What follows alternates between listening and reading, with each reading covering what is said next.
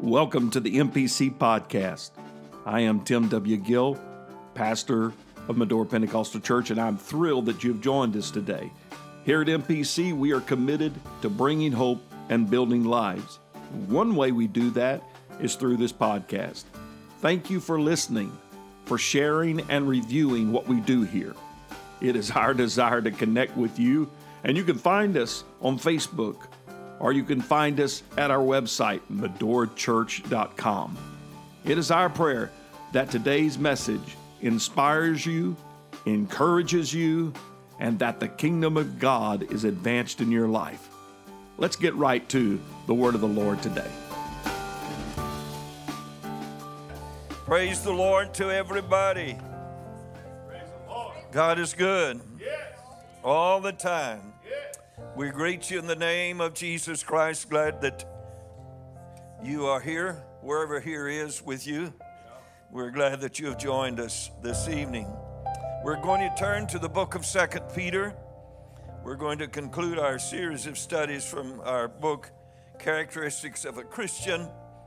And our final study will be on the final thing that the Apostle Peter adds, admonishes us to add to our life to our building. We're building, building, if you will. Listen to what Peter said in 2 Peter chapter 1, verse 5, beginning. Beside this, giving all diligence, add to your faith virtue, yes. to virtue knowledge, yes. to knowledge temperance, yes, to temperance patience, to patience godliness, to godliness brotherly kindness, and to brotherly kindness charity. And he said, If these things be in you to abound, they make you that you shall neither be barren nor unfruitful in the knowledge of our Lord Jesus Christ. And that's the positive part. The negative part is, But he that lacketh these things is blind, cannot see afar off, and hath forgotten he was purged from his old sins. So I don't want that last part, I want the positive part. Amen. I want to add, I want to keep adding. So, this is our final listing in characteristics of a Christian. We come to what I'm calling in my notes the final building stone. We're building a structure here, which we've been admonished to add. Add to our faith. Our faith is the foundation, and that foundation is Jesus Christ, Paul tells us in Corinthians. And so, step by step, we have built ourselves up to this point of completeness, of perfection. We reached the summit. Amen. If we've added each characteristics, uh, each characteristic as we come to them, we can stand on the heights now of spiritual experience and praise God and say, We can win. We are winners. Yes, we can win the battles of life. No temptation will overthrow us no problem of life, regardless of what it may be, and what magnitude it may be, will overcome us. Because John tells us in 1 John 4 4, greater is he that is in you than he that is in the world. And this condition, of course, it, it, it doesn't make us immune at, to the uh, tempter's snares, the temptations, no, but it makes us qualified to withstand these temptations the fiery darts. We've got a good shield now. And we've got the everything, we've donned the armor, if you will.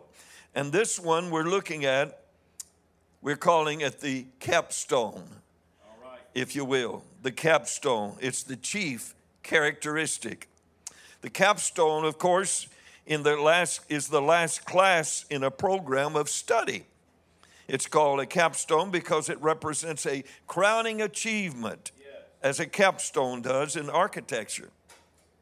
For some degree programs, a capstone course may require project and subsequent presentation. For others, it may include an assessment exam to test interdisciplinary skills like math or writing or critical thinking. A capstone may also involve a final research paper involving and exploring a topic of interest emerging from a student's individualized program of study. Ultimately, a capstone project represents new work and ideas and gives you the opportunity to demonstrate the knowledge and the skills that you have gained through your studies and going through your college degree. The capstone traditionally was a stone that was placed at the top of a pyramid or a building, qualifying and signifying its completion as protection for the walls below. Capstones were often considered the most important part of the building and elaborately dedicated to signify the culmination of the achievement. Now, I got to thinking about this, and one thing that's that has uh, interested me. I started to say amazed, and I guess that's all right too.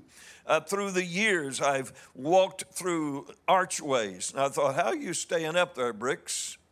Stones. You got this archway. What's holding you up there? I seen I see no undergirding to keep you in place. And here, this big old arch, and uh, I, I, I had this idea, but it didn't go anywhere very far. I had this idea. Here's the, the fruit of the Spirit that Paul tells us about in Galatians 5 22 and 3. Here's the fruit of the Spirit that the Spirit, the Lord gives us when we become His child and it begins with love. And then here's the, the uh, additions that Peter said we are to add to our faith, and we got all them put together. Now I imagine them like stones. You know, we're building a, a project here, a, a house, if you will, a temple for the Lord. So I was going to build an arch out of them, but I got messed up on my my theory. My theory didn't hold enough. It didn't hold enough blocks because there are nine attributes of the fruit of the Spirit, but they're only blocks of what Peter said We've got to build, so we're missing missing one for the capstone. But anyway, in, in, that's a theory I throw at you. In construction, in order to build a beautiful archway, the keystone, or the capstone, if you will, is the wedge shaped stone at the apex of a masonry arch are typically round shaped one at the apex of a vault. Now, in both cases, it's the final piece that's placed during construction and locks all of the stone, the stones into position, allowing the arch or the vault, if you will, to bear the weight. It locks the stones in the arch so that it can bear the entire weight of the arch. And it's that stone at the top that's holding it all together. I had the privilege to live in St. Louis, Missouri when they were building that tremendous uh, gateway arch. I watched them as they worked, and I wouldn't want that job. But anyway, they all, it was a very smart man that figured it out. They started here and here and came up the sides, and right at the top, there was that final section that put it all together. It was not it was not like an archway, but it is an arch anyway. But anyway, by the way, it's interesting to me, it, to me, it was interesting that love is the first attribute of the Spirit. Love, joy, peace, that's the way uh, Paul uh, it describes it, if you will. And love is the first of the fruit of the Spirit. But John says, or rather, Peter says, that charity or love is the last characteristic of the Christian, the child of God. So God gives us love. But Peter said we got to add some things here to our faith. We add to our faith virtue, virtue, knowledge, knowledge, and so on. And then finally, when we get to the top, the last one, love. You add love? Yes. The Lord gives us love he places it because He puts His Spirit in our heart when we were filled with the Holy Ghost. We were baptized in His name. He brought love love for His truth, love for church, love for God. So He gave, gave us His love. It's the very beginning, if you will, yes, attribute of, G, of the Spirit that He places within us. But we must take that love He has given to us and add to it, if you will. It's, it's, it's love that He's given us, but what are we going to do with it? What are we going to do with it? How do we prove that we have God's love? It's not by bragging about it, it's by manifesting it. It's not love until you give it away. And so it's the last characteristic. With virtue, We have attained that place of moral strength to endure, to stand for that which is right. And then comes knowledge that's added to our life, which will direct us in His divine will and purpose for our life. And then He gives us temperance, or I should say, we add temperance. We add temperance that gives us fortitude, that gives us control of ourself and, and direct uh, that knowledge which we required of His will properly. And then we of His will properly. We have patience. Oh my, we need that patience to see the will of God accomplished in our life, which help us not only to wait, but also to persevere. And from patience, we add godliness, which is a devoted life to those things that are pleasing to God, to be God-like, as we talked uh, before. And with this, we have brotherly kindness, which is a love for others that will make us think of others instead of ourselves. These characteristics we've added, we will then be able to better appreciate the meaning of charity that we had at last. It's the capstone of our building project. Let me share with you a comment from Barclay, the noted uh, commentator, that he wrote on the subject of love. He said, Agape is the word for Christian love. Agape is not passion with its ebb and flow, its flicker and its flame, nor is it an easygoing and indulgent uh, sentimentalism. And it's not an easy thing to acquire or a light thing to exercise. Agape is undefeatable goodwill. It is the attitude toward others which, no matter what they do, will never feel bitterness and will always seek their highest good. There is a love which seeks to possess. There is a love which softens and enervates. There is a love which withdraws a man from the battle. There is a love which shuts its eyes to faults and to ways which end in ruin. But Christian love, Christian love, he said, will always seek the highest good of others and will accept all the difficulties, all the problems, and all the toil which search involves. I like that. Love, love is the final and fullest expression of spiritual force. I think that came out right. At least that's the way I wrote it. Love is the final and fullest expression of spiritual love. If you're a child of God, if you're as strong as you need to be, you're going to manifest love regardless. Regardless. Now, here we're not to think of a mere emotion. The emotion which we term love is it's usually manifested with a thought in mind of if I love him or her, they're going to love me back. Right. That's not the love that Peter is talking about. We give that we might receive. No, that's not it. But this is not the meaning of love or charity, if you will, which is mentioned by the apostle. This love doesn't fluctuate like the temperature does. It's not a thermometer. No, not hardly. It's, or rather, it is, I should say it is a thermometer. Um, that doesn't sound right either. It's not jumping up and down. That's what thermometers do, isn't it? Have I got this right? Anyway, I better get off another subject. But love is, is not preferential. Uh, love is not a thermometer. It doesn't go up and down according to temperature, whether it's hot or it's cold. Love is a thermostat. we set it where it ought to be and leave it there. We're going to love regardless. We're going to love regardless. This love is superior to all circumstances. Circumstances do not dictate my actions or reactions because of love. Let me share another comment from a, another commentator, Barber. In his thoughts, in his writings, he says, Love, what shall we call it? The root of roots, the seed of seeds, the sap of saps, the juice of juices. Love is first and last.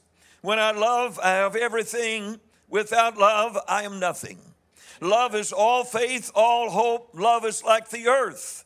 Everything comes out of her, everything returns to her again. She is the mother and nurse of all the graces. What love is, it is hard to say. For those who have it, needless to tell, for those who have it not impossible. I like that. Love, love. Romans 5, uh, Romans 13, excuse me. Paul wrote in uh, verse 8, Oh, no man anything but to love one another. For he that loveth another hath fulfilled the law. And I know we read this scripture and we think of this scripture probably because of debts we might owe, and, uh, and, and we're not supposed to owe anybody anything that we're not taking care of.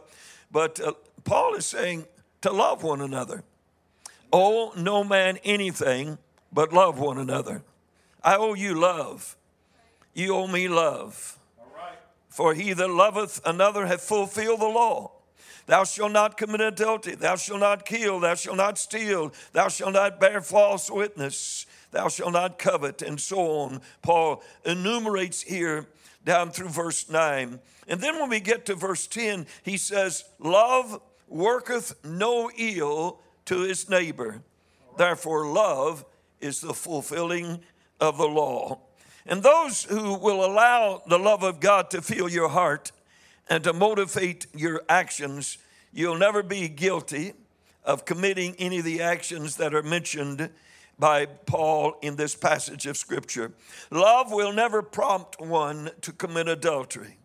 Love will never prompt one to lie. Love will never prompt one to steal. Love will never prompt one to speak ill of his neighbor. Love, love. God, give me more love. John said, Beloved, let us love one another. In, sec- in 1 John 4, verse 7. Why? For love is of God. And everyone that loveth is born of God and knoweth God. He that loveth not knoweth not God. My, my, that's strong. For God is love. In this was manifested the love of God toward us, because that God sent his only begotten Son into the world that we might live through him. Herein is love. Not that we loved God, but that he loved us and sent his uh, son to be the propitiation for our sins. Beloved, if God so, oh my, listen to this last verse 11. Beloved, if God so loved us, we ought also to love one another. Amen. I love you. John locates the origin of the love he's talking about here as being of God. It's not of man's own nature to manifest this love. Man cannot learn this love through any school of higher learning. This love only comes from God. And if God doesn't give us this love, well, this love is not going to be manifested through our life. Now, another interesting thing about this passage of Scripture is that the definite article appears before the word love. So John is not, he is, or rather, Paul is not just saying, love, yes, John, excuse me, First John. Paul is not just mentioning love, but he's saying the love. It's the love. It's unique. It's different. It's unique because it's only come from God. Amen. His great love, which was manifested by the Lord, was a direct result of His own will. He didn't love us because we loved Him, He loved us in spite of the fact that we didn't love Him. In fact, he, we could not manifest this love. We could not manifest this love until He first loved us and manifested it through us. The Lord's love is unlike any other love that we may be able to be acquainted with the love of God. It comes down to those who are outside of the pale of loveliness. Human love seeks out her own. Man seeks fellowship with those who share the same feelings, the same thoughts. Lo- human love returns that which was given to them. And how many times these, uh, how am I going to say this? How many times these young people that start parking, sparking around, and she says, You love me? And he says to her, Do you love me? Uh, so, so anyway, the human love returns for that which is given, but that's not God's love. This divine love is not limited to guidelines like this. This love, which was manifested by our Lord, it follows the prodigal all far off, even to the pigsty. It searches out the lepers among the tombs. It gathers the outcasts from the highways and the hedges. It seeks not those who are not uh, beautiful, those that are even ugly. It's seeking for them. I'm glad it did that way for me. I'm glad I didn't have to be handsome to be saved. Mm-hmm. And I don't have to have a lot of hair to stay safe. This is the love which was manifested by my Lord Jesus Christ. And this is the love that we should add to our life. That most important and most valuable building block in your life is the love you have for God, and more, even more importantly, the love you have for others. Paul tells us in Ephesians chapter 3, verse 19, that it was love that passeth understanding. So don't, don't spend your time trying to figure out how to love someone. Don't try to understand how love can love the unlovable.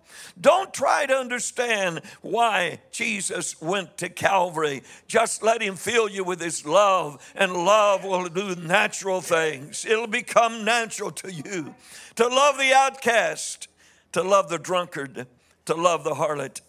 Romans 5, verse 8, Paul said, But God commendeth His love toward us in that while we were yet sinners, while we were yet sinners, He died for us. He died for us. In fact, Paul, going back to verse 7, the verse before that, Paul said, Scarcely for a righteous man one will even die. Yet, peradventure, for a good man would even dare to die.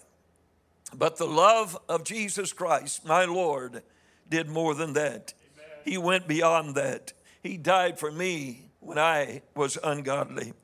As the Lord is our example, Paul admonishes us to walk in that same love. In Ephesians 5, verse 2, he says, Walk in love as Christ also loved us and hath given himself for an offering and a sacrifice as a sweet smelling savor.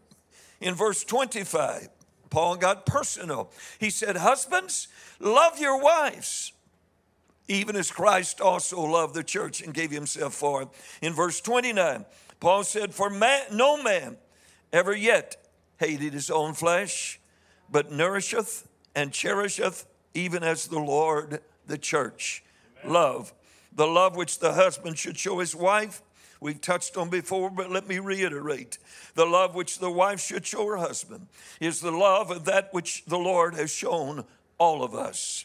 One which is unselfish, one which is not self centered, one which thinks of others instead of thinking of themselves, one which seeks out those even which are not interested, if you will, but we are interested because we want to see souls added to the kingdom. True love is not mere emotional love. The love that the apostle speaks is not one which is manifested only in moments of high emotions when everything and everyone's going well. You know, a husband shouldn't love his wife only when the biscuits are just right, the gravy is not lumpy, and she hasn't scrambled the wrong egg. A wife should not love her husband only when he brings home a big paycheck or when he compliments her for that fine dinner that she burnt almost. But she should take, she, she took so much time to prepare even it was flubbed up a little bit. But anyway, the love which we should manifest to our fellow traveler down the life's high pathways should not be one which is only shown on sunny days and when the birds are singing. Yeah. Let's love when it's cloudy and overcast. The love here that's under consideration, my fellow pilgrim and brother and sister in Christ, is not determined by the weather nor by the way the food is prepared, nor the way in which someone may or may not look at us. We should not have to work up the love which the apostle is speaking to us about adding. Love, such as he is speaking, never asks the question, Who is my neighbor? Love asks if there's any questions to be asked, How can I show myself neighborly? Love doesn't inquire, whom ought I to help? It inquires, how can I best be a helper? Love doesn't look narrowly and grudgingly and fearfully around trying to find out who the others are who may have claims on love. Its eyes are turned inward upon self. That's asking me. I'm asking myself, what will make me more fit to serve my God? The apostle put it this way in 1 Peter 2:21 that we should follow his steps my mind, challenge us to read what Jesus did, how he reacted to the critics, the accusations, the accusations, and the, those that were enemies. How did he react? And may we have that same spirit. When one considers the love which was manifested by him as he walked upon this earth, we certainly receive a better understanding of just what love the apostle is speaking about. No greater love was ever shown than that which was shown by the Lord Jesus Christ. Now, he didn't seek out the rich and the popular. In fact, you'll find me spending more time ministering with the poor and the, the less fortunate. He sought out the poor, the halt, the blind. In fact, they accused him of eating, sin, eating a meal with sinners of all things. He even laid his hand on a leper and healed him. The position which charity, love should have in our life, so readily seen by the words of the apostle, is described for us in Corinthians. Paul went in Corinthians 13. You know that wonderful chapter about charity. Faith, hope, and charity, the greatest of these is charity. Listen to this. Listen to what Paul describes about love, what love is. He said it's more important than speaking in tongues. Verse 1. He said it's more important than any gift that we might be able to give. Verse 2, he said it's more important than even having great faith to move mountains. Verse 3, he's, or verse 2 rather, more important than just helping the poor. Verse 3, more important than even being a martyr. In verse 3, if you don't have love and you give your life and you're saying you're dying as a martyr, it's not going to help you if you haven't got love. And he also informs us in this chapter what love does not do and what love does do. For instance, let's go to the knots first. Let's get rid of the knots. It, it, does not get envious, verse 4. It doesn't vaunt itself, verse 4. It doesn't behave unseemly, verse 5. It does not seek her own, verse 5. God, it doesn't get provoked easily, oh my. Verse 5. It doesn't think, oh my, it doesn't think evil thoughts. God help me. Verse 5. It does not rejoice in iniquity. Verse 6. It never, oh my, love never fails. Amen. Verse 8. What does it do? Well, i tell you what it does or what Paul says it does. It suffers long, verse 4. It shows kindness, verse 4. It rejoices in truth, verse 6. It beareth all things, verse 7. It believeth all things, verse 7. It endureth all things, verse 7. Do you get the point? Are you understanding what love is and what why we needed so much to work on this block called love, this stone called love? We have love. It's been given to us. We need to take that love, activate on it as Peter is telling us, add it to our life, add it to what we're doing in our actions. We may have faith until we move mountains, but love is more important if we have love we may have a steadfast hope that just can't be shaken, but even more important than that is love. Love opens the fruit of the Spirit attributes and it closes, it seals, it confirms, it concludes the character listing of the apostle. Love, love. Lord, help me to manifest the love that you manifested. Help us to ha- help me to to, to be Christ like in conversation, in conduct.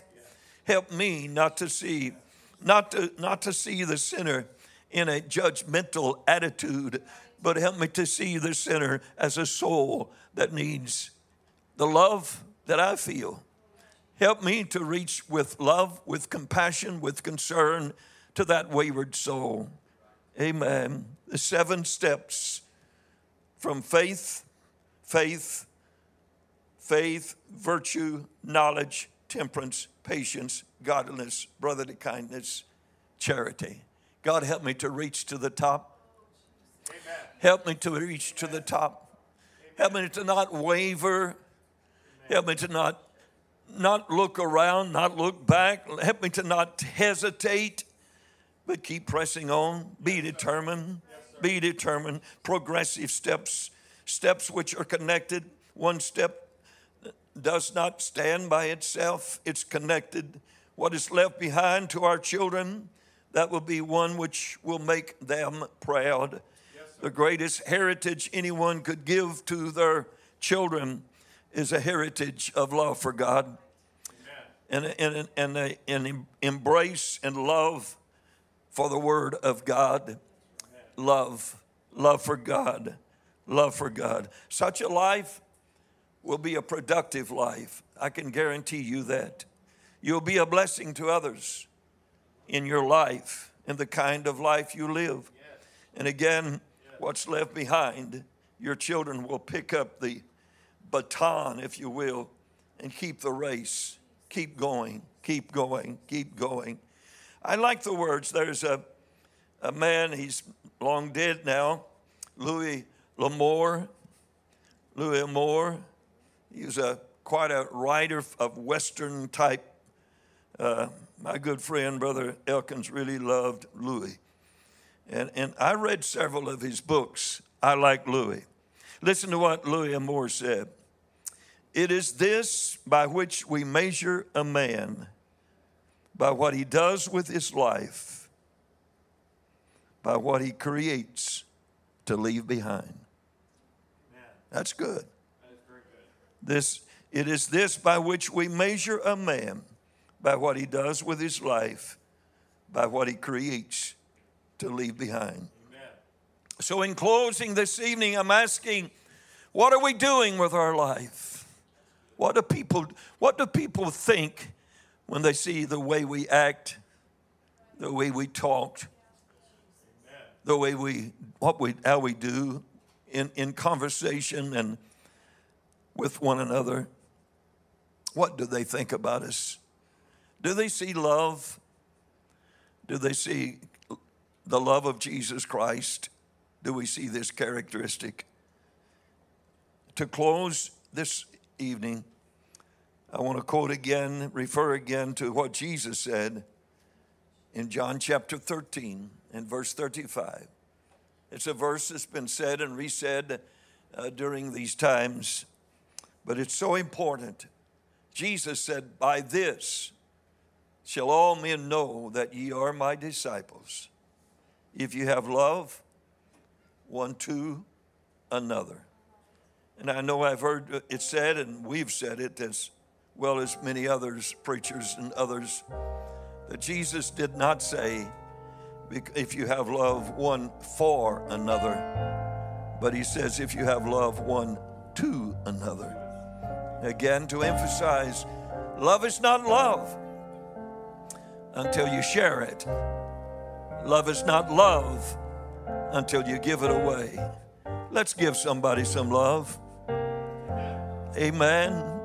Tomorrow, see somebody, give them some love. Smile at them, say something nice to them.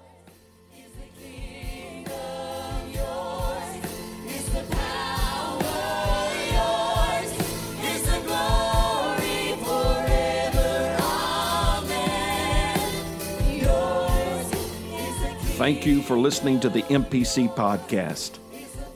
We trust that today's message has inspired you, encouraged you, and strengthened you in the Lord.